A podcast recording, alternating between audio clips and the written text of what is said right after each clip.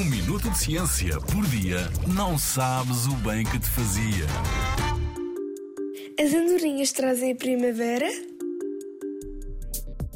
Há quem diga que uma andorinha não faz a primavera.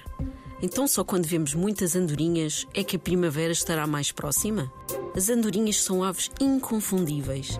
Têm asas escuras e pontiagudas e gostam de voar a toda a velocidade por cima da nossa cabeça, fazendo grandes acrobacias aéreas. Mas as andorinhas não estão sempre visíveis, pois a maioria vive sempre no mesmo local. São aves migradoras, ou seja, fazem viagens todos os anos à procura de alimento e de um clima mais ameno. Nos meses mais quentes, podemos encontrar andorinhas na Europa. E só vão embora no final do verão para passar o inverno em locais mais perto dos trópicos, como em África. Existem cinco espécies de andorinhas em Portugal, mas só duas é que podes encontrar facilmente na tua cidade. As andorinhas das chaminés, que têm a face vermelha e cauda comprida, e as andorinhas dos beirais, que têm uma cauda mais curta com uma mancha branca. E são estas andorinhas as da chaminé e as dos beirais, que voando em bando anunciam a chegada da primavera. Pois só quando o tempo começa a aquecer é que migram para a Europa.